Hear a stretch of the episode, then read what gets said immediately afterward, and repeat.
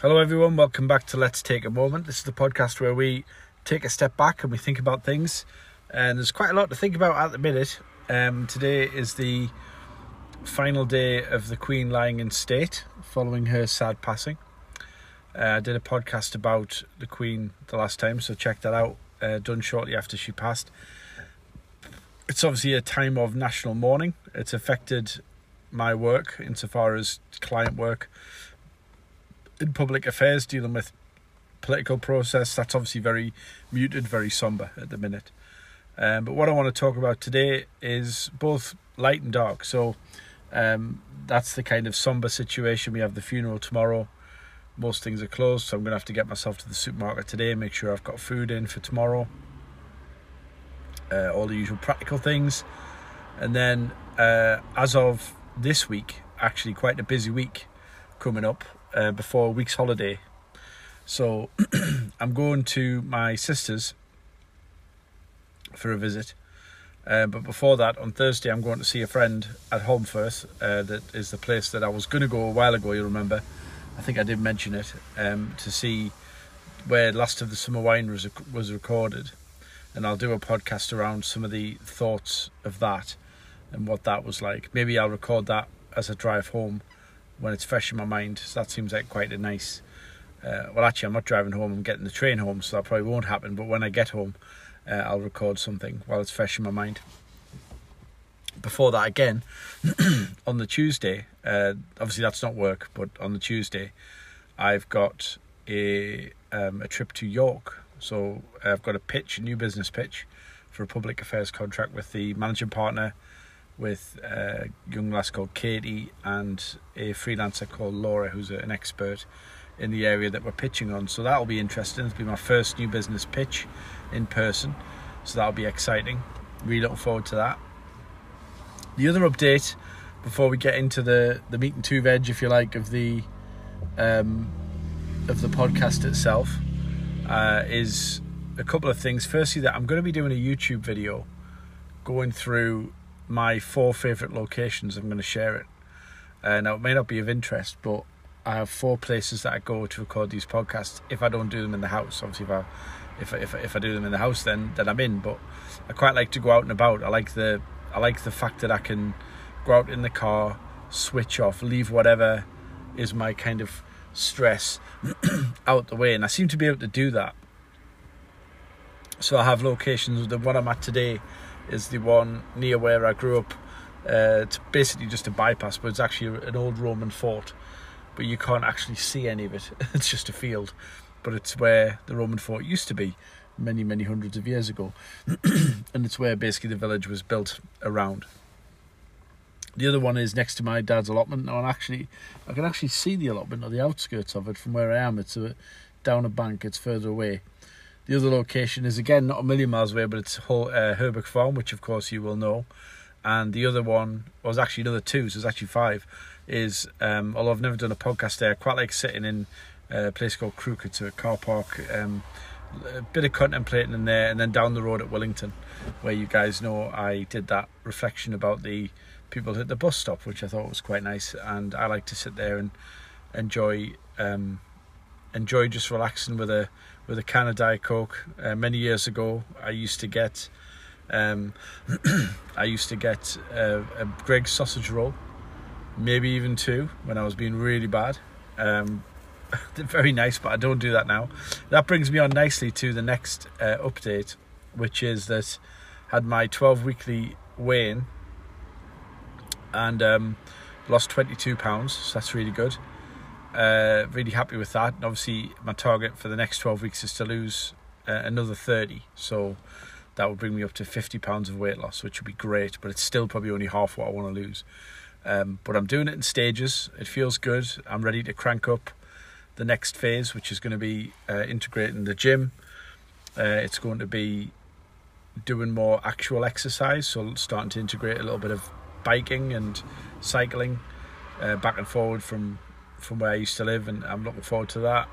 I've got to be mindful of the fact that even though it's not a fitness thing, I think it's just a health thing, that when I'm walking or, or doing like even low impact sort of leg stuff, I get, my left foot has never been good, and I get really sort of painful heels. I've got, I think I've got plantar fasciitis, which is irritating, and these things are hindrances to doing, like, for example, jogging. I, I would lose the almost the ability to walk for like a week, so I've got to think about doing more cycling, which is obviously the probably very low impact insofar as leg stuff, which will help me do more more often rather than having to take lots of rest and be in pain and stuff. I'm hoping as I get thinner uh, and obviously less stress on the on the legs that that that might improve, but we'll have to wait and see. Um, so yes, it's going well. Obviously there's more diet stuff I can change. I've now got a plan to adjust the breakfast. I didn't want to give up what I normally have, which is crispies and toast, so I decided I'm just going to have that for my lunch and then just have my Weetabix in the morning. So effectively I just end up having what I would previously have been called a big breakfast between tea and and that's technically getting me down to nearly sort of two meals a day, which is, I would say, under two thousand calories, um, which I think is going to be, you know, it's gonna it's gonna make sure that I lose weight uh, from the size I am, and you know, with exercise involved in that, you know, and keeping up with the the medical regime with the insulin. I think that's going to see me through to the next thirty pounds. So fingers crossed, I deliver that, which I'm excited about. And that is the end of part one. So um, yes, I'm going to call it a little short break. Um, and what we're going to talk about when we get back is just some reflections on evolving priorities, um, which I think is important, and how we, some of the thoughts around that. So we'll have a short break. So if you want to think about yourself, about how your priorities change, how they uh, adjust as time goes by, then hopefully you'll find that that useful. Um, so let's have a short break, and I'll see you in just a moment's time. Welcome back, and I want to just give a big shout out to the people who who do tune into this. Um, And a big shout out to Dave, who had me on his podcast a while back. Um, always enjoy the fact that he, he listens in. If anybody's come from there, thank you for, for tuning in. I hope you enjoyed my uh, appearance on his on his podcast, and I didn't ramble on too much. Um, so it's nice to see a little bit of, of progress on my, my own journey. But obviously, they're very keen to keep pushing, keep moving forward on that. Um, whilst not being unrealistic, like, I'm not saying eventually I'm going to be eating like two salad leaves a day, but I just want to get to a point where I feel good about myself, and, you know, I don't feel any different at the minute. I probably should. I probably should praise myself, but I just feel like it's the really stupid weight gone, and now I can get on with the kind of the weight loss that I should have lost in the first place, so it's all good. But what I want to chat about is, is evolving priorities, and this isn't just um, in relation to health. It's in relation to, to everything, uh, because what I've noticed is, when I'm sitting at my computer and I've, you know, I love my, my home desk, I'm, I'm very often thinking about, you know, what can I change in terms of my career, you know, and I've been looking at, for example, Forex trading as a potential new career, if I'm honest, if I could get it to work. And I've realised that it's an extremely difficult thing to get involved with. It's very, very complicated. There's not many people making money from it. There's a lot of people online who are selling systems and are selling ways to win, but often when you do a trade and you it doesn't go well, somebody in hindsight will be able to tell you why it didn't go well, um, and why you should have done it slightly differently. And, and it's it's very, very complicated to. I'm looking for like a simple system I can just rush, rinse, repeat, um, and I'm very interested in the Forex markets. I find it fascinating, um, but I don't think it's going to be uh, the the sort of way out that I was maybe looking for. Um, but that's fine, you know, because at the end of the day, I've given it a good air and I've done tons of research in it, and I found it really fun. So I've, I kind of I look for I look to link things that I enjoy with things that could make me money, because to me, the sort of dream is that I can feel all the time like I feel now.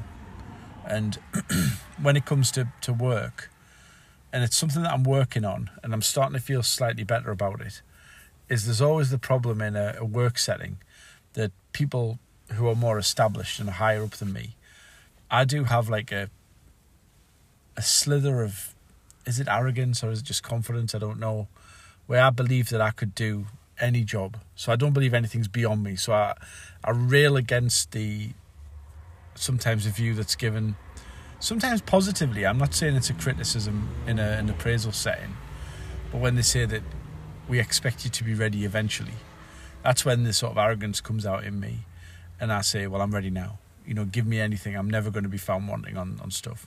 Everything that I've done in my life, I've never done something yet that I've said, this, I am unable, I am incapable of doing it. I've often been come into things like business stuff where I've thought, do I want to do it? And that's a different thing altogether. Not that I can't do it, but do I want to invest that time in it? And that, that's usually the thing that stops me doing stuff. It's not like I am incapable of doing it or I'm not good enough. And this is obviously not, I'm, I don't want anyone to think that I'm being arrogant, because I'm not. It's just, I don't like it when people pay you a compliment and then knock you down. I've had that in my life constantly throughout, in family life, where people are very, very adept at knocking you down whilst building you up. You know, and it's how you look at it, I guess. And this is where you've got to have that deep confidence in yourself. And I haven't got that, right? I just don't. Where if somebody says, you know, I think you're doing very well and next year you'll be ready for whatever. It's, it takes a really developed big person, as in a, a an admirable character, to take that feedback and say thank you and not feel like they're sort of actually stopping you doing something good. So that same decision, that same praise is probably the reason why you're not getting a pay rise or why you're not getting... And then there's other people who... And I quite often look around and I don't see. Now, this might might be me, but I don't see why they're ahead of me. I'm not really sure what they do that's better than what I do. I I, often, I always notice when people are, are just sharp. Like, I've got a friend of mine who talks Forex with me, and he is just absolutely brainy. Like, he sees things in relation to that, and you can tell why he made money. You can tell why he just has an understanding that I'll never have. And I can hold my hands up to that. If someone's better than me, I hold my hands up to it. If I play football and someone's a better footballer, I always knew who was better at football than me. I was never a good footballer. So you've just got to kind of have that inbuilt ability to just be honest with yourself. And, and that's what I've always had. Now, that can be... You can actually go too far in that, and you can become... You can become too critical. Whereas you always self-deprecate. It's not just a admirable sort of humility. It's actually self-criticism, which the line can be very, very dimmed, very grey in, in that area. Um, so that's what I'm kind of thinking at the minute, that I was thinking about, do I push forward with, with this change? I was looking at things like Twitch. I was thinking if I could become a professional gamer, make money playing FIFA or Madden or something, or, or online chess or online anything, V P four, whatever. But then would, would that be sustainable? And the reality is, on Twitch, if you're not really, really good looking, which I'm not, then you're going to struggle. You know, you, there's loads of beautiful women on Twitch. Like, every girl on Twitch who's doing well is really pretty. And they do that thing where they're in hot tubs and they're sort of flaunting themselves a bit. You know, it's hard for a non, quote unquote, attractive girl to break through on Twitch. In the same way that a guy, and I actually asked a streamer this question, I had like an anonymous question and answer session, and I put a question saying, if you're on Twitch and you're not really good looking, can you make it? And she answered it really honestly. She said, well, it will be much harder, because ultimately, as good as your content is, people stay because you look nice. She says that, you know, she appreciated that she was, again, I, I use this word awkwardly, quote unquote, hot. She said she understood that people came because of that, because of what she looked like, because she worked on herself, because she looked after herself, because she wore certain type of clothes when she streams. And that was, you know, I don't watch a lot of it, but I noticed this question and answer session, and I thought, I'm going to go and ask that question. Um, I don't watch... Just out of, just to be really clear, and I can prove this to anyone who really wants to know, who knows me. Um, I don't watch, you know, pretty girls on Twitch just because they're pretty. Um, I, I watch gaming channels, um, but I'm always fascinated by the fact that, you know, in theory, you can play games and make a lot of money. Now, isn't that better than working for a living? If you could make like ten grand a month, X Q C, for example, makes twenty-seven million a year. Now, he's a good-looking dude. um, and he's very established. I'm not expecting that I could do that at forty-one. It's very, very unlikely. However, that kind of, almost that dream, you know, of, of a of a way a way to live, it would just seem to me like that would be winning at life. If you could fix yourself a way to to do that rather than the sort of drudgery of, of work.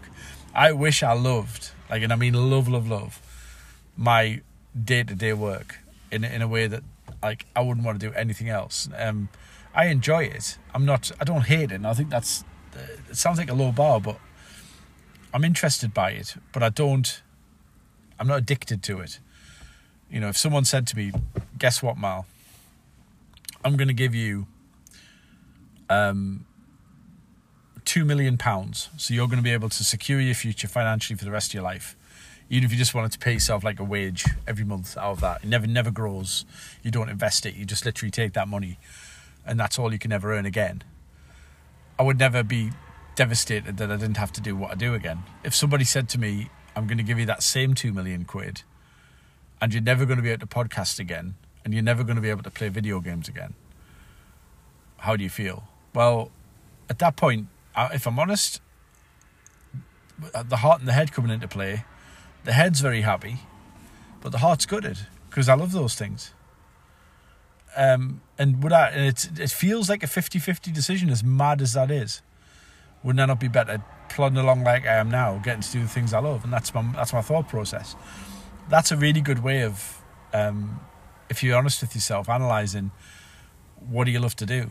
Because if someone said, right, here's enough money to do, to basically have a great life. I'm not talking about like ten million quid, you know, and I'm not talking about the sort of reality of the fact that you would play by the rules for a while and then carry on with what you wanted anyway with the money. But I'm, I'm being honest about, like, if it was just impossible for you to do these things, sim- simplify it to a, a black and white, I had to comply situation, and someone said you couldn't do X but you could have everything else, would you do it?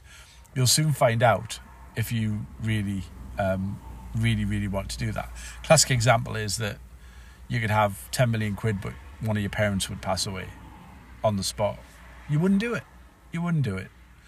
And it's just simply, it's very stark and uncomfortable decision, but it highlights, you know, what the point that I'm trying to make. Um, so yeah, I'm, I'm very interested in sort of these evolving priorities, just having these little bits of hope out there. Now, other thing that I wanted to cover was that I'm always very conscious that when, for example, I was looking into Forex and I was considering like, oh, I could make a lot of money and I could buy this, buy that, and I could have like a better life. And I got really excited and it gave me hope. And I, and I realized the... the power of having a, a pathway, even if it's a speculative one. I've realised that you've got to have that. You, through evolving priorities and through keeping trying new things, you know, you have to have that push forward, the the, the sort of the, the dream. And this colleague of mine is, is really interested at the moment about becoming um, the next member of parliament for this area. That's subject to being selected by the party. That's subject to then winning an election. Lots of things could change. There's going to be a boundary review, and I'm not going to get into the politics, but on a base level, they're interested in becoming an M P. And they wanted my help in terms of getting, you know, working out how best to go about trying to do that. And I saw in them, given that they they lost their council seat like me at the last election, and she has her own business, but I don't think it really grabs her. I think she enjoys it, but it's a it's a, it's a means to an end. Definitely the the pull of the nuances of politics just grab her more than what her business does. It's quite clear. And to, seeing this like opportunity to play out and this push, I could see why that job pushes people to do it. Because when you remember, you're involved in, in big things. Obviously, you've got to deal with the derision from the public. You've got to deal with all the negative stuff that we all know all about. But I can see why that's attracted her, because you can't not feel like it's purposeful. So you're getting that for free. You become the figurehead, so people are not deferential, but it's about you. You're the important person. You're front and centre. And if you have that in you to want that, and you have to, to do that job, then that's, again, an appeal. It's another box that gets ticked. And it's it's important. It's meaningful. You have purpose, you have meaning, you have attention, you have, it ticks a lot of boxes. Um, there are downsides, and I could go into a lot of, and I will at some point do a podcast. Um, I feel like it's not necessarily where my niche audience is, but I, I think I would like to do one at some point about, and I probably should have done one by now, about why I'm giving, leaving politics behind, um, and go into some detail about the story behind that, which I've avoided, um, because it it sort of focuses on an on a, on on a painful part, because there is pain to leave it behind when it's enforced. I, I was quite happy to do so. My the way that I look after myself in a lot of areas is I have a pros and cons awareness all the time. So you might leave certain things behind, but if if there's pros to it, I'm usually happy. You know, so the fact that I'm not eating the food that I want to eat, that's okay, because I get to, um, the, you know, the pros and cons. I get to feel fitter, be fitter, you know, so you've got to always match and mirror the uh, pros and cons on, on situations. But I will do that podcast at some point. So I'm probably going to, I'm probably going to leave it there. Um, I guess the takeaway point, if you've made it this far, thank you, is that it's always a good idea to have these kind of evolving priorities. You know, try to keep finding an ambition, something to search for. It can be a business idea, it can be a hobby, it can be trying to turn a hobby into a business idea. Why not? That's surely the best outcome for anyone. Um, being involved in collaborative things. So, for example, me helping this person potentially become an M P, it could lead to a job for me. It may not do, but I feel the pull. I'm conscious of the pull to get back in the saddle, get back in the M P's office, feel involved again. Pretty cool. Like, it's definitely there. Whether or not it's a good idea, whether or not it's the best practical move for me, it was the time where I felt the most purpose. And maybe I'd have a more important role this time. That's something I've got to talk to her about. It's an interesting development. Or... Or am I just going back to a a safer, perceptively safer, more comfortable time? Am I regressing to twenty ten when I first got in the office and had that euphoria of being there, and at the time of, for the first time, feeling incredibly important and relevant? Do I need that? Am I being superficial? Are there more pragmatic concerns? Is that just an abdication of personal ambition? To be safe, who knows? It's it's a lot of things to think about, and I will do that over the coming months. Um, but again, one of my major priorities now, and I'll talk about this in the next podcast, is to really excel in the current job that I'm in. You know, to build, get that foundation of skills really down, and I'm looking forward to to, to that. And I'll see you guys on the next podcast. So thanks for, for tuning in, and I'll speak to you soon.